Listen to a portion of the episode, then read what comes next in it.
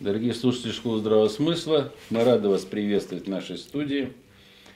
Э, события последних э, двух дней как-то очень сильно взбудоражили общественность. Я ежедневно получаю на почту, значит, э, где-то, наверное, 50 писем, и не просто писем, а конкретных проектов, как в новых условиях, при открывшихся вроде бы возможностях, все, значит, как нам реорганизовать Рабкрин, с тем, ну, чтобы построить жизнь счастливую и светлую. То есть э, э, народ как-то почувствовал, что э, вот эти изменения, о которых так долго говорили политике, большевики, вот эти вот изменения, они вроде бы происходят на наших глазах. Но э, до конца все-таки разобраться в том, что есть э, и что в конечном итоге будет, ну, наверное, сложно. И сложно это Э, сделать без весомого, э, значимого э, мнения наших аксакалов в самом хорошем смысле этого слова. И поэтому попросили сегодня нашего преподавателя школы здравого смысла, нашего соратника и старшего товарища Александра Ивановича Владимирова, генерала, главного военного эксперта нашей страны, автора вопросов общей теории войны, э, трехтомного фундаментального труда, как-то э, осветить, может быть, в какой-то степени э, те вопросы, которые перед нами сегодня возникают. Вообще, Александр Иванович, ну мы рады вас приветствовать. Здравствуйте. Скажите, пожалуйста, вот э, что же все-таки произошло? Вот э, некоторые полагают, что это обычная рокировка, а другие предполагают, что это все-таки победа либеральных сил, поскольку Дмитрий Анатольевич Медведев переходит значит, на э, должность, сопоставимую с должностью вице-президента. Третий полагает, что э, грядет какой-то там снос или не снос. Есть опасения, что все это может привести к какой-то гражданской войне. Возникли слухи о том, что транзит власти, о котором говорили, э, в том числе и касаемый первого лица в нашем государстве, он вот должен пройти буквально вот на наших глазах – в общем, рисуют различного рода перспективы, от радужных до самых мрачных, а что на самом деле происходит, на самом деле непонятно. По вашему мнению, что же все-таки произошло? Насколько это событие все-таки значимо в нашей стране? И если оно дает какие-то возможности, в чем эти возможности должны наши вот реализоваться? Спасибо за вопрос, за приглашение. Хочу сказать, если я сейчас начну говорить о транзите власти этими словами, значит, со словом транзит, значит, судьбе и, и прочее, прочее, прочее, ни к чему не скажу.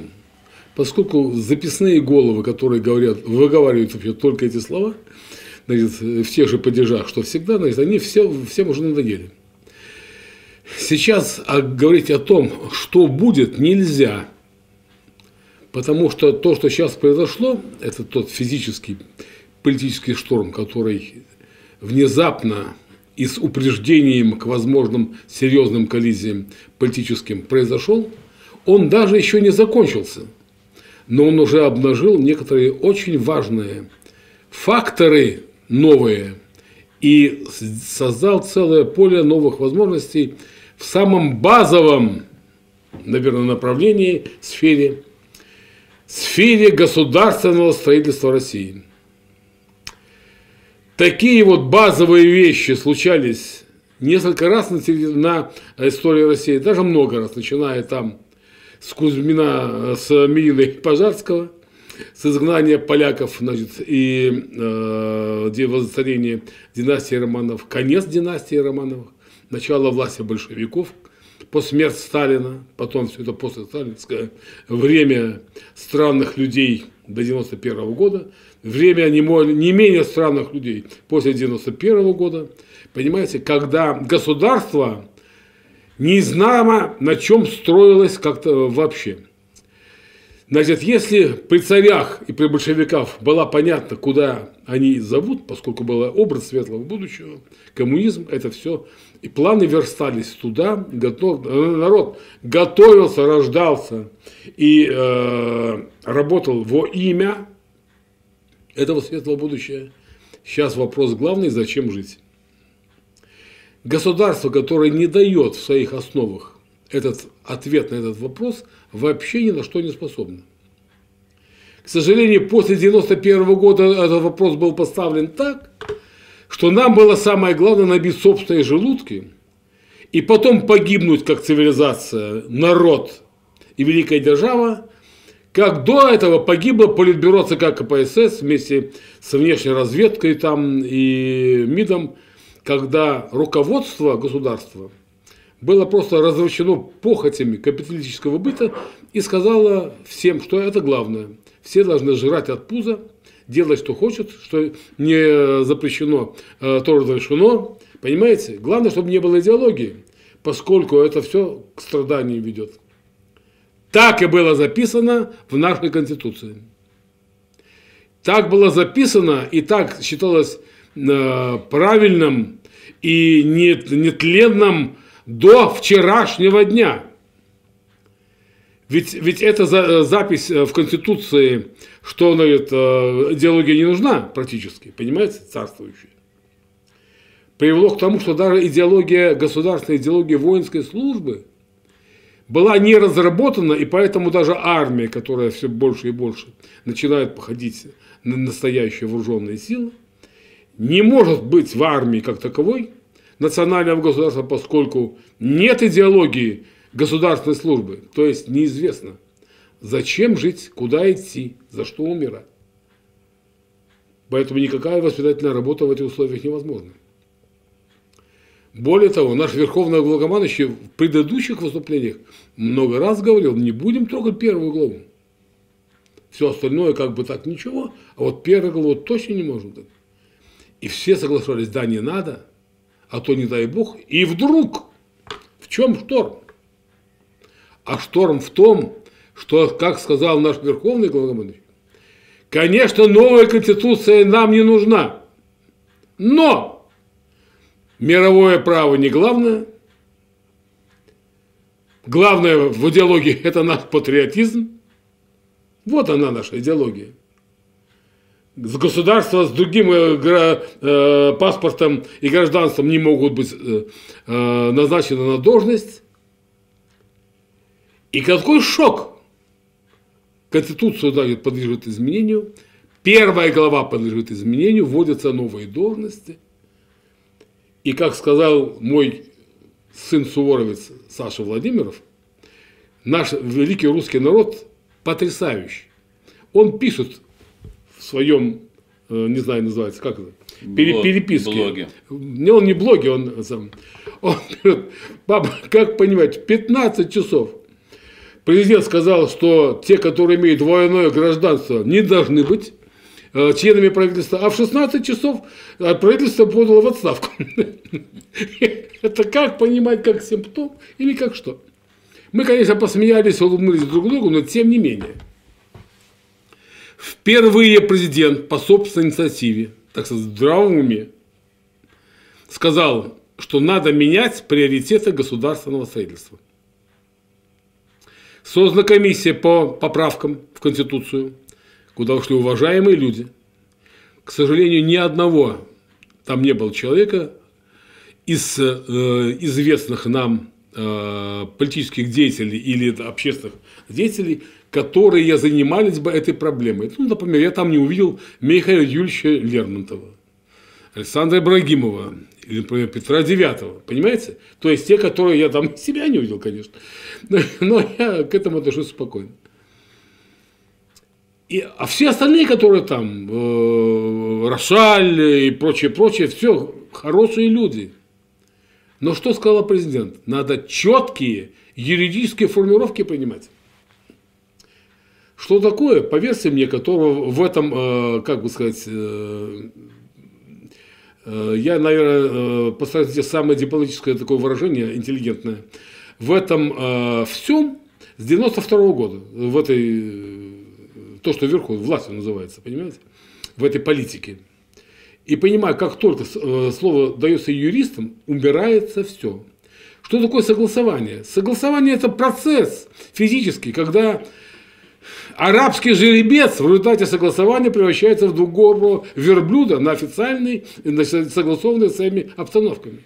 Чем занимается наш Совет Безопасности, который занимается органом согласования? Какие там вместе э, горбы одинаковые, скажем, у Шойгу и, скажем, у Голикова? Скажите мне насчет. Поэтому получается ничего. Ничего не получается. Значит, можно вносить и надо вносить в Конституцию, кто будет носить. Это значит, что участие нашей общества нашего, нашего экспертного сообщества обязательно, потому что никакая государственная организация никогда в жизни не творила ничего хорошего, просто поскольку всегда зависела от разных там влияний, от власти и далее. Даже создать свод законов – Александр II пригласил Спиранского, и он лично отвечал за кодификацию российского законодательства. Ясно, кто автор. Кто автор закона образования? Немая сцена. Кто автор закона о безопасности? Да вы что, с ума сошли? Это секретно. Кто вообще автор чего бы то ни было? И только товарищ Сурков, как нашей демократии светило, который всегда занимался горящими поручениями президента. Что в Чечне? Кончилось ничем. Что в Украине еще хуже кончилось. Понимаете, он имеет право писать об идеологии, о путинизме, хотя вся его деятельность с присущей ему яркостью и талантом описана в заглавии его базовой книги «Около нуля». Понимаете? Но в самом деле это не около нуля, это минус 8 в оценке потому что все, что написано и так далее, является фундаментом не нашей идеологии и вообще фундаментом не является. Тогда кто будет предлагать поправки? Вот, скажем, в поправку уже хотят ввести в Конституцию, что надо пенсию индексировать. Наверное, хорошее дело.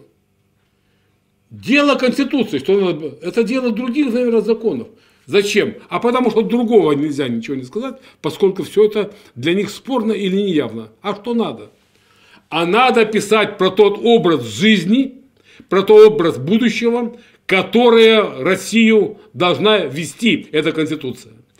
Если церковь сказала, строим Царствие Небесное, понимаете? Э, большевики сказали, строим коммунизм как Царствие Небесное. Понимаете? А что мы строим? Мы строим как получится.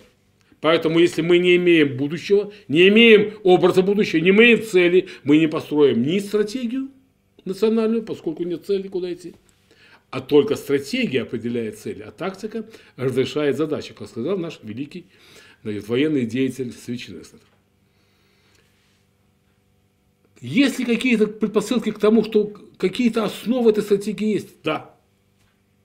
Только Путин только он впервые в истории власти российской, тысячелетия которой, сказал, что задача государства – высокий уровень жизни народа.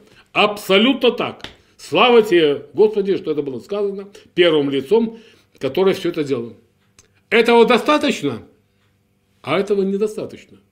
Потому что даже если все мы набьем себе все, что хотим, на своих ресурсах, никому ничего не отдадим. И будем жить как сыр в масле.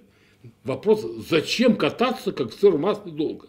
Некоторые вообще люди предлагают, давайте такие практики себе изобретем физиопсихологическо, морально-этические, чтобы жить лет по 100-300. Медицина поможет. Что делать 300 лет в этой жизни? А вот если бы он сказал всю правду, по национальной стратегии, или хотя бы было ознакомлен с этими основами национальной стратегии, изложенным в фундаментальном труде «Основы общей теории войны», он бы там прочитал, что базовая цель, конечно, это уровень жизни, выживание, развитие и сохранение народа российского и его достойной жизни. Безусловно. А ради чего? А ради того, чтобы Россия как государство, суперэтнос – и великая держава была бы исторически успешной и вечной. Вечной. Вот тогда понятно, как нам строить. И каждый год складывать себе кирпичик к кирпичику. И эта стратегия национальная, которая должна быть разработана на этих двух хотя бы посылах, потому что есть еще и третий. Это и есть та стратегия, которую нужно из года в год выполнять. Тысячелетиями, прибавляя, прибавляя, прибавляя. И только тогда реализуется третья сверхидея и сверхцель национальной стратегии России – это стать примером успешности, моральным для всех остальных и своим примером подтягивать весь мир до уровня понимания, что войну можно закончить, вернее не закончить, а э, трансформировать во что-то другое позитивное, скажем, стремление к выживанию вида человеческого, Homo sapiens, как царствующего биологического вида, только новой этикой, которую мы можем предложить. Лучше вместе, вместе с немцами, с китайцами, но это целая работа. Почему этих, кто эти цели в эту новую конституцию, редакцию будет хотя бы говорить? Никого. А мог бы Девятов и Ибрагимов, мог бы э, Лермонтов, которые уже это дело прошли. Значит, наша задача какая, включая сегодняшнюю передачу? Эти слова начать говорить, чтобы о них начали говорить, и чтобы какой-то там другой Володин из изложения мог бы сказать, что это дело э, Государственная Дума значит, как бы решила, что это, и это э, плохо. Будет на здоровье. Со чем-то славою, сказал товарищ Маяковский, ведь мы свои же люди. Пусть нам общим памятником будет построенный в боях социализм. Он будет построен в боях, и памятником нам будет. Это один момент. Теперь, что такое потенция вскрылась государственного строительства? Что такое государственное строительство?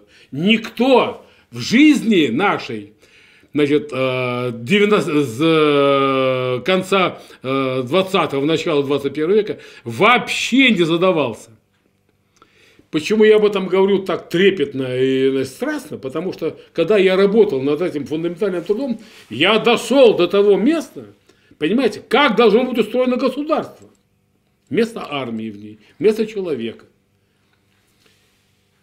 Я начал интересоваться, как это построено сейчас.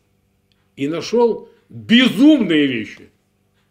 Ну, например, мой начальник прежний, президент первой э, Советско-Российской Федерации Борис Николаевич Ельцин в 1997 году издал указ о том, что 45 должностей э, замеща, э, э, определял указом перечень из 45 государственных, государственных должностей государственные, высшие государственные должности. Президент, премьер, все министры, там это самое и так далее, до, до судей конституционных.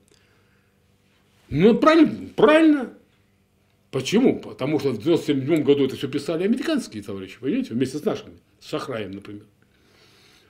Мы как бы в этом не участвовали, поскольку вот это и все, но хотят какие-то вещи, но я написал, что нужно, например, это все сделать э, в рамках слова национальная безопасность и еще какие-то там вещи, э, гражданский контроль. Наше замечание никто не указывал, не, не учел. Ну, написали. Не в этом дело, это дело надо. Это сделано, скажем, в Англии.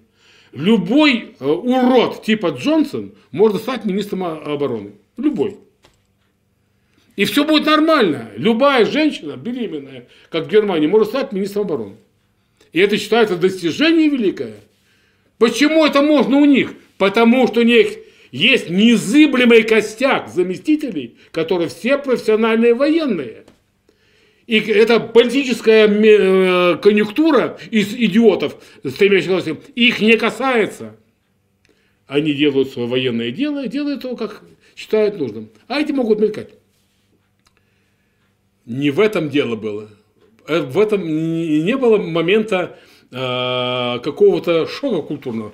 Шок культурный наступил у меня тогда, когда я выяснил, изучая законы, том числе о государственной что эти 46 назначенцев не являются государственными служащими. Поймите маразм. Все высшее, которое назначается для управления огромное великое государство не является государственными служащими. А кто является? А вот их аппарат является. Государственная служба – это гражданское государство, военная служба и правоохранительная. Все это, это пустяк. Но если сейчас в этой же новой поправке Конституции не найдется человек, который скажет, давайте, этот перечень нужен, нужен, мы напишем пункт первый, государственными должностями считать. Раз, пункт второй, эти должности являются основными должностями государственной службы. И поставим точку. И будет понятно, что эти тоже служат. А что такое служащий? Только устав внутренней службы или боевой устав армии, который написан точно миллионами крови, говорит, что если командир роты обязан, отвечает за то-то мобилизационное выполнение боевых задач, всякое разное, значит, 8 пунктов за что отвечает. И обязан, и еще сотни пунктов, что он обязан лично. У нас ни один министр такими обязанностями не обладает. Почитайте этот э, закон э, полномочия правительства. Он согласует, участвует, он отвечает и, и всякое разное. Только отдельным указом президент, как Верховный главнокомандующий, написал товарищу Шойгу, поручаю, ему тоже 9 пунктов отвечает и 103 обязан. Лично. Понимаете? А у нас что? Какая ответственность? Поэтому, когда товарищ новый премьер-министр – значит, сказал, что личная ответственность повышена, и сказал, слава тебе, Господи, нашел за человек, который не с гуманитарным, не юридическим образованием, а э, математику хоть, наверное, изучал, инженер хороший, который понимает, что без ответственности не будет ничего. Ни обратной связи, ни, никакой связи не будет. И будет разрыв полный между верхом и низом, поскольку они живут разными жизнями.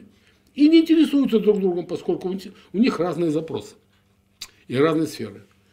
Значит, надо что? Значит, надо закрывать эти дыры, в этом государственном строительстве. А какие еще дыры есть? А дыры оказались фундаментальные. Например, все говорят, что как начальнику не придешь на любом уровне, идет полный. Значит, негативная кадровая политика сверху донизу напитала наше государство людьми, сидящими на должностях, пилящими там или делящими э, бюджет, который ничего себе не поставляет. Что получается? Самого главного мы избираем, он назначает эти 47 человек. А дальше дерево. Государство и гражданская служба, военный все нормально там. Упутанно, сформировано неизвестно из кого. Чьи-то дети, внуки, внуки, которые понятия не имеют, что делать с этой государственной должностью. У нас сложилась ситуация, когда у нас нет в реестре должностей должностей государственной службы как таковых. Есть только то есть э, специальности государственной службы. Специальностей нет государственной. Есть должности старшие, младшие, э, ведущие, там, главные и, и так далее. Должности есть. У нас только шесть институтов, университетов, типа э, РАНХИС и, и так далее, дают своим э, учащимся, обучаемым, образование государства по специальности государственная муниципальная служба. Что это такое? Да кто это знает?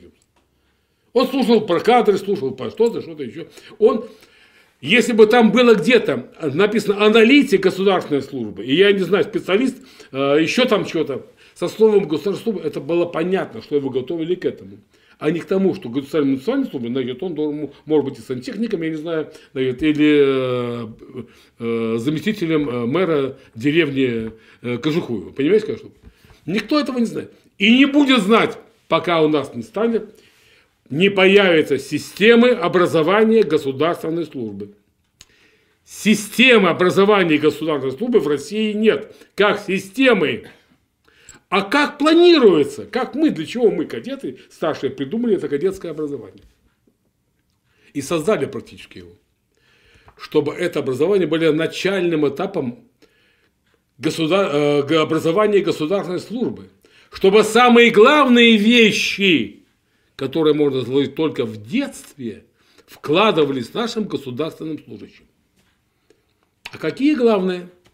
А главных две – Первое – это формирование государственного-патриотического мировоззрения. И второе – подготовка к службе юношеству и к защите Отечества граждан. Все. И это дело не Министерства обороны. Она в этом участвует. Это дело только в основном Министерство просвещения, которое этим не занимается, это дело ДОСАВ, которое это все может э, преподавать. Это основа военной подготовки. И самое главное, если все это будет обращено на основной составляющей науч, научающихся, поскольку только школа является единственным институтом государства, через которое проходит все население. А в этой школе на кого? На два ствола. На кадетское образование которая с детства готовит государственных служащих к военной, Суворовские, Нахимовские военные училища или гражданской государственной службе, это кадетские корпуса гражданские. И юнармия. Блестящая совершенно идея озарения Сергея Кожугевича Шойгу. И уже три года. Три года армия думает, что делать с юнармией. Юнармия это что у нас? Новый вид вооруженных сил – а всякие товарищи типа Картополова говорят, самое главное это масштабы участия. Это количество. Нас уже 600 тысяч, а надо, чтобы был миллион. Все сказали, есть, будет миллион. Что делается? Приезжает большой начальник в Московское Суворовское военное училище, вот я его выпускник, 63 -го года. Старший кадет – это тот, который 7 лет учился, советский семилетчик. Строят суворовцев, и в течение получаса 500 суворовцев становятся юнармейцами. Одуреть можно от идиотизма. Зато какой, как, как, понимаете, как масштаб повысился, как это все здорово, все, все кадеты суворовцы будут юнармейцами. Люди не понимают разницы между школьниками, юнормицами и кадетами, которые делают профессиональную, будут карьеру военной и гражданской службе. Я просто специально объясню, в чем разница. Во-первых, суворовцам 3019 лет, 319 лет с 1701 э, года, когда Петр э, указом своим основал навигатскую школу вот в Москве в Сухаревской башне первое образовательное, первое учреждение э, светского типа, российское вообще, э, созданное по типу э, кадетского образования. Офицеры-воспитатели, интернатное проживание, воинское общежитие и так далее. А этим три года. И теперь там все 300 лет, значит, делали Пушкина, Горчаковых, Румянцевых, э, римских корсаков вдали, там, я не знаю, э, тысячи генералов, значит, они, оказывается, тоже в строю этих школьников – который ничего не понимает, зачем они, кроме как знать слова гимна. Понимаете? Этот э, школьник э, пришел, стал юнормейцем, добровольно, конечно, ушел из школы. Все! Ушел юнармия во что-то другое.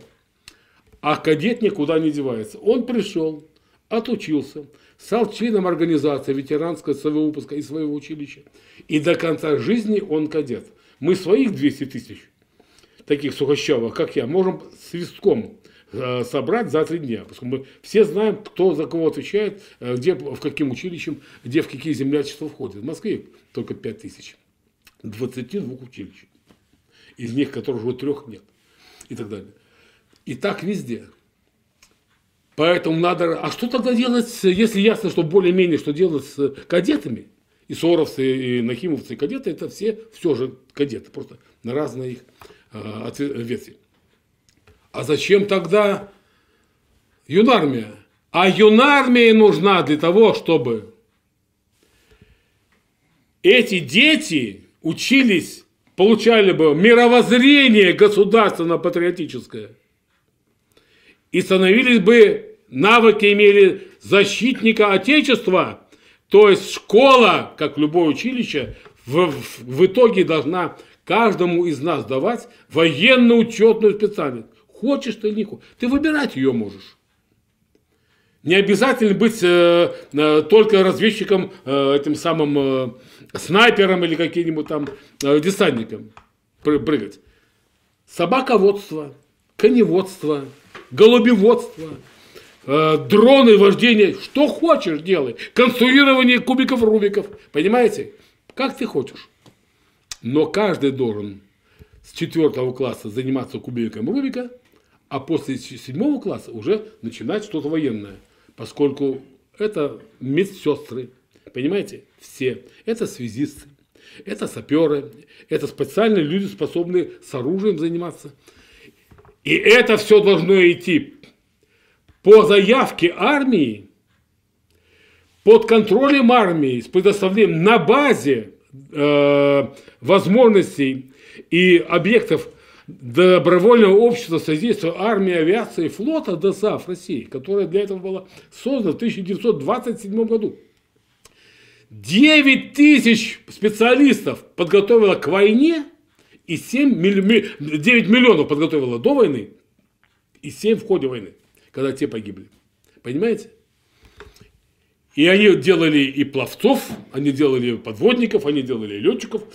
Первоначальная летная подготовка была практически только э, возможно. А сейчас ничего. И это все должно быть сделано на объектах ДОСАФ и так далее. Кто должен делать? А здесь я перехожу к другому уровню. Я еще вернусь к этому. Вы мне слово юнаре потом скажете. К чему? А к вопросам государственного строительства высшего порядка. У нас как живет страна? Народ трудится, платит налоги. Налоги распределяются на армию, флот, там, экономику, культуру и так далее – и эти министерства получают деньги. И делают, что хотят. Это армия имеет план вооружения, какие-то вещи. Васильева делает с образованием то, что хочет Васильева. Проводит эксперименты, что-то делает с вгосами, кто эти вгосы писал и зачем они, я к примеру говорю, какие-то эксперименты, какие-то общественные заведения и прочее, прочее, прочее. Конкурсы проводятся. А как должно быть? Вот в чем государство остается. Если государство определяет свое будущее, как образ нарисовало, это и есть государственный заказ, наказ общества и заказ государства своим министерствам. Это значит, они не должны делать на этот бюджет не то, что хочет министр, или э, их, э, его сопровождающие аффилированные с ним структуры, любые, а то, что нужно государству. А для этого государство должно этот заказ сформулировать. Министерство образования формулирует заказ, чтобы в основе твоего образования было воспитание государственного патриотического мировоззрения, подготовка граждан к защите Отечества на базе нового понимания патриот, образования и так далее. Во какая штука! И тогда знайте, что это все деньги, выделяемые им, не для того, чтобы они эксперименты ставили и делали бы, скажем, много, много, альтернативное преподавание истории или русского языка. Дурь полная, понимаешь? Кто хочет альтернативного, вот там, пожалуйста, за Уралом куча места. Занимайся чем хочешь, в рамках своего кружка, своего барака, если хочешь. Понимаешь, развивайся. А все остальное ты должен выполнять государственный заказ. Для армии столько танков, столько лодок, столько этих самых, столько, столько столько иметь. Значит, и Министерство просвещения, главному министерству страны, должна быть такой же государственный заказ. Как он должен выполняться, этот заказ? Во-первых, нужна полная переработка федерального государственного стандарта. Кто будет? Оказывается, некому. Никто не знает, кто их делает. А почему не я? не участвую в этом, со своими суворовцами, со своими там нахимовцами. Почему не Девятов с Ибрагимовым, понимаете, не Лермонтов. Полно людей. А потому что им никто такую задачу не ставит. А почему не ставит? Потому что разработка всего – это за семью печатями тайна. Потому что это деньги, это э, учебники, а там уже все схвачено. Своими Поэтому 10 учебников истории, 10 учебников э, э, литературы, там, языка и так далее. Поэтому альтернативные преподаватели какие, а, одурили что ли совсем? Нет предмета основы военной подготовки. Сказали, будет ОБЖ. Вот будет ОБЖ. Там что-то есть про то, как это самое вообще выживать в этой войне. А это самое серьезное дело. Там ничего об этом нет. Там как палец перевязать, как жизнь может жить. Нужно дело, нужно а нужна основа военной подготовки, потому что только там является, появляется слово военная учетная специальность. И если бы в задачах в госзаказе было бы военная учетная специальность дается каждому выпускнику среднего образования кадетского, э, среднего общего образования, они бы это все делали. А кто будет в школе этим заниматься? И оказывается, там женское царство, как везде. Как везде. Правда, у нас есть, конечно, есть и печальные опыты Ливанова или Фурсенко, которые занимались образованием, понимаете, но они и ушли в никуда, ничего не создав. Правда, Ливанов перед э, безвременным оставлением должности значит, значит, создал совет по кадетскому образованию, заместителем которого значит, являюсь я. И герой Бочаров, полковник, секретарь общественной палаты, первый заместитель. А образования нет. Так вот, а если, например, это все подумать с точки зрения государственного совета и сказать, товарищ Шойгу, если ты отвечаешь за боевую... Почему Шойгу э, главный в этой системе э, министерства? Поскольку только армия вырабатывает единственный в мире уникальный продукт, который обеспечивает все остальное. Это безопасность, только армия. Все остальное в том числе. И за это платят. Налоги платят, на армию платят. И за это. А, а кто там в армии этим занимается? В основном офицерский состав. Не говорю сейчас о системе профессионального военного обучения, отдельная тема. Ничего хорошего этом тоже нет. А о том, что как служба сформулирована, есть действительная военная служба и состояние в запасе. Понимаете? От, и, и есть потом все, э, пенсия. То есть с концами, как я.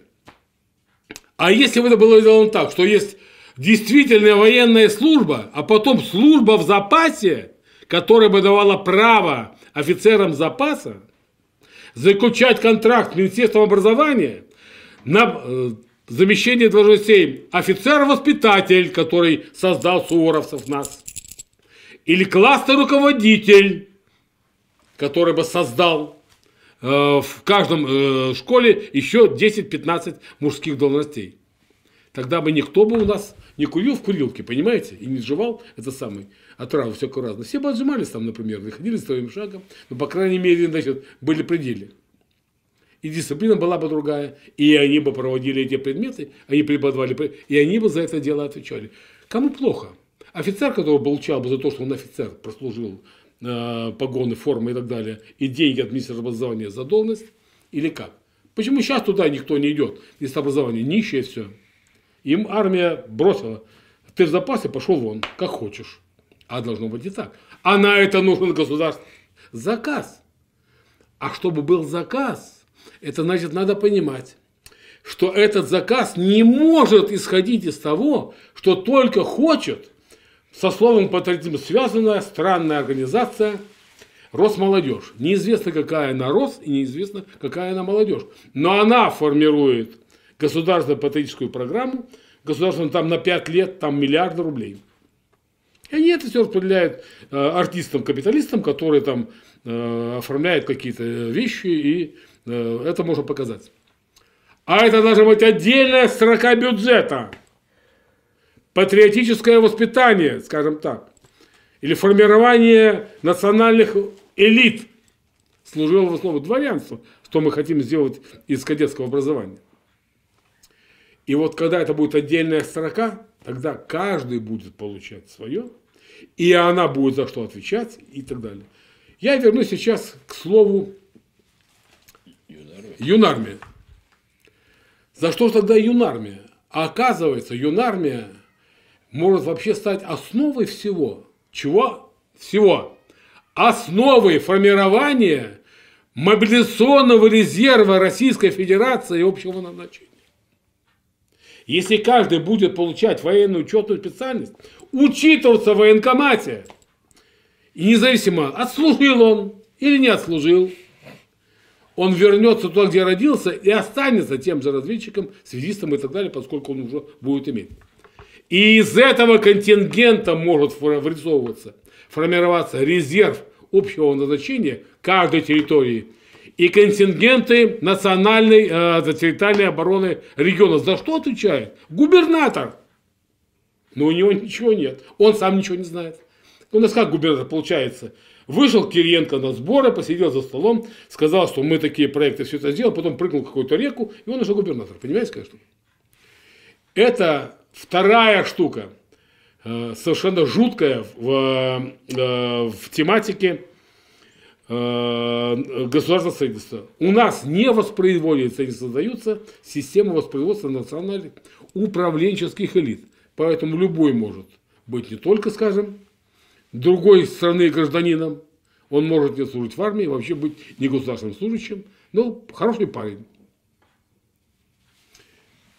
И они наполняют государственное, древо государственного того самого, э, службы, службы все. Так вот, если бы губер... Как сделано в Беларуси? Там серьезный народ, серьезный, через который все войны прошли, и они уже генетически понимают, что надо рассчитывать на себя.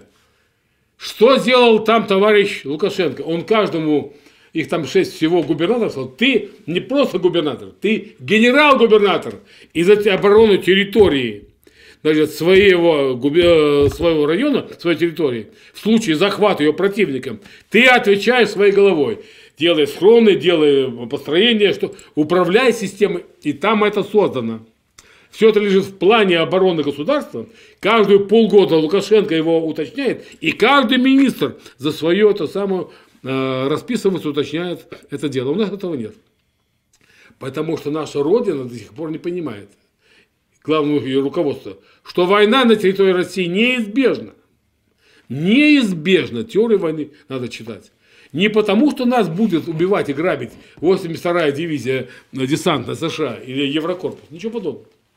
Когда обмен ударами все-таки будет, и государство, э, власть пошатнется в своих институтах и местах дислокации, армия будет заниматься своим вопросом, все просто наша власть бросит свой народ. И тогда на местах добиваться власти, а значит денег и так далее, будут банды фашистов национальных, э, исламских террористов, значит, э, прочих шпаны, э, вооруженные, ментов и так далее. Война банд – и справиться с ними может только два момента. Первый момент – это когда будет организована территориальная оборона. И второй пункт – когда сохранится государственная власть на местах. Когда разбираем этот элемент, мы подходим к вопросу, что нужно, чтобы люди, которые осуществляют замещение должностей государственной службы, прошли эту военную службу сами. И не может быть какой-то там министр, который нигде не служил, как сейчас, что хочешь, понимаете? Или депутат, что на этом масштабе, что на том, что на муниципальном. Это раз. А во-вторых, должна быть обеспечена стратегическая связанность территорией.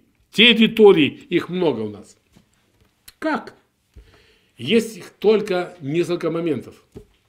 Основной момент, фактор стратегической связанности территории является малая авиация. Поскольку малая авиация Э, может везде сесть, везде взлететь и так далее.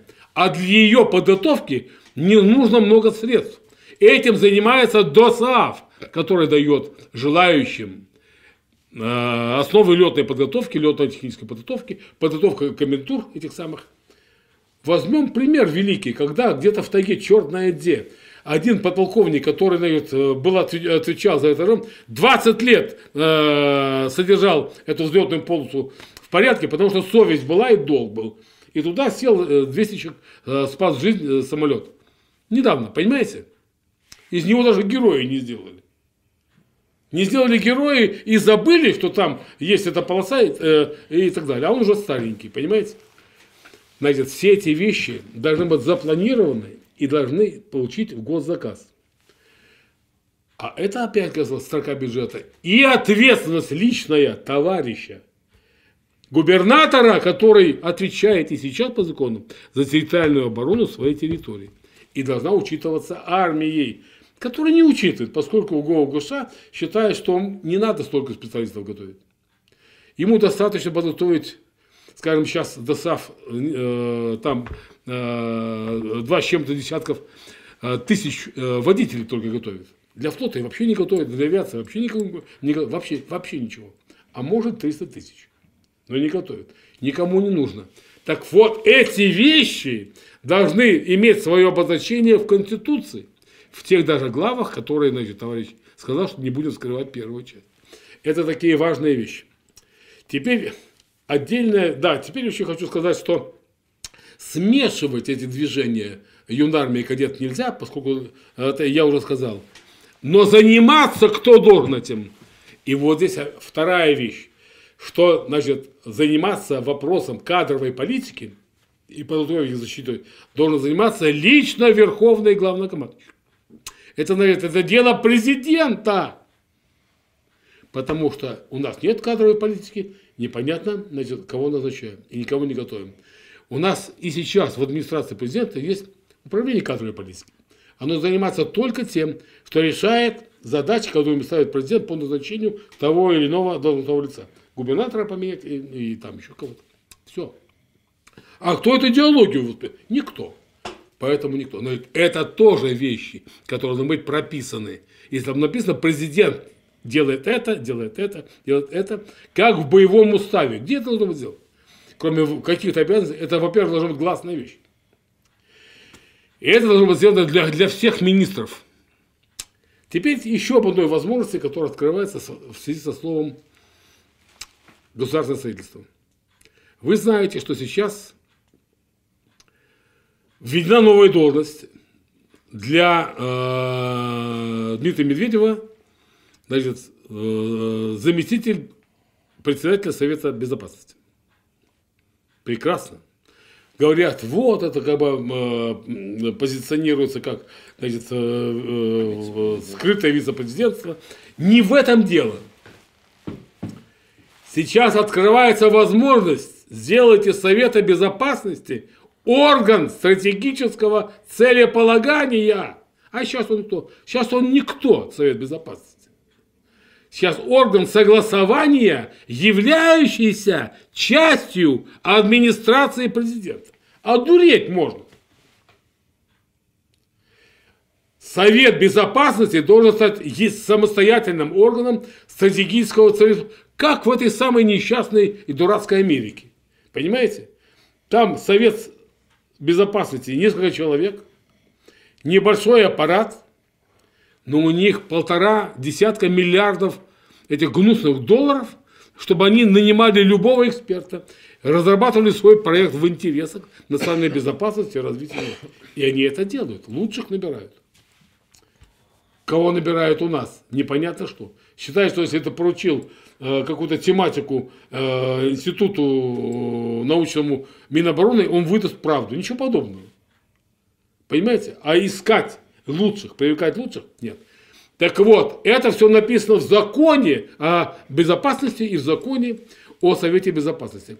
Значит, есть возможность изъять Совет Безопасности из тела администрации – и сделать самостоятельный орган со своим финансированием, со своим штатом, своим кругом полномочий, со своими значит, э, э, информационными источниками. И есть под кого? Есть новая должность. Значит, уже в, в э, таблице замещений, если командир э, погиб, значит, его там начальник штаба, обычно, да, если э, не, не способен президент, будет уже не премьер, может быть, а может быть потом вторым человеком и останется Медведев, а потом только премьеры, министр обороны и так далее. Но под эту новую должность есть шансы сделать новый орган, который будет заниматься стратегией, идеологией, кадровой политикой и правильными вещами. И контролем, конечно. Контролем. И это новые возможности, которых не было. И они, я считаю, что они сейчас просто э, предложены э, нашему сообществу экспертному президентом. Вот я тоже сейчас, э, как президент коллегии экспертов военных, я участвую в формировании, как бы сказать, такого э, образа этого органа нового и его э, э, должностных обязанностей э, этого нового должностного лица. Что из этого возьмут, не знаю, конечно. Но такие возможности есть. Поскольку тематика государственной службы и государственного строительства безбрежна, я хочу сказать, как бы заканчивать э, э, этот эфир тем, что возможности серьезных изменений редко возникают в истории государства.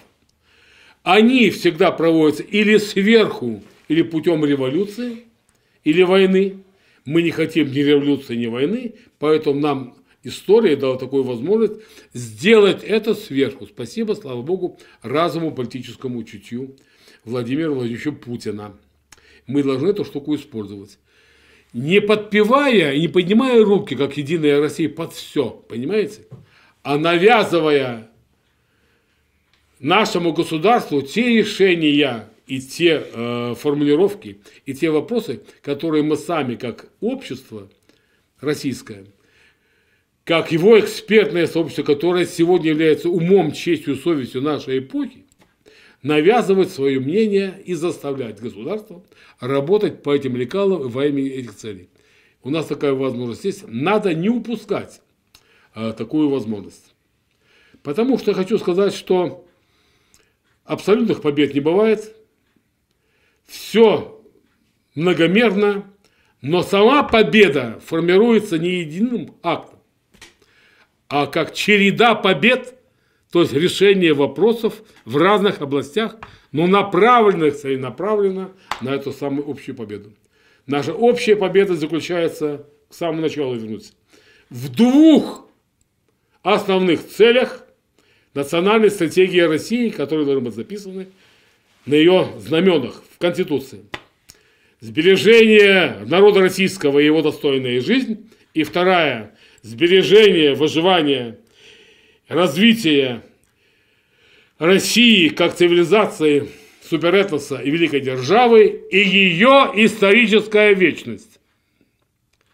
Я думаю, что если такими темпами, как мы в школе здравого смысла, будем стремиться и с таким желанием к выполнению этих целей, у нас, может быть, все получится. На этом, на этом пути я желаю всем слушателям здравого смысла и те, которые слышали об этом, силы здоровья, чтобы это счастье мы имели силы терпение тащить дальше на своих плечах, поскольку больше, кроме нас, тащить это счастье некому.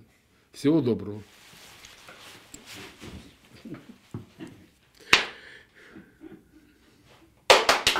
Kyoto.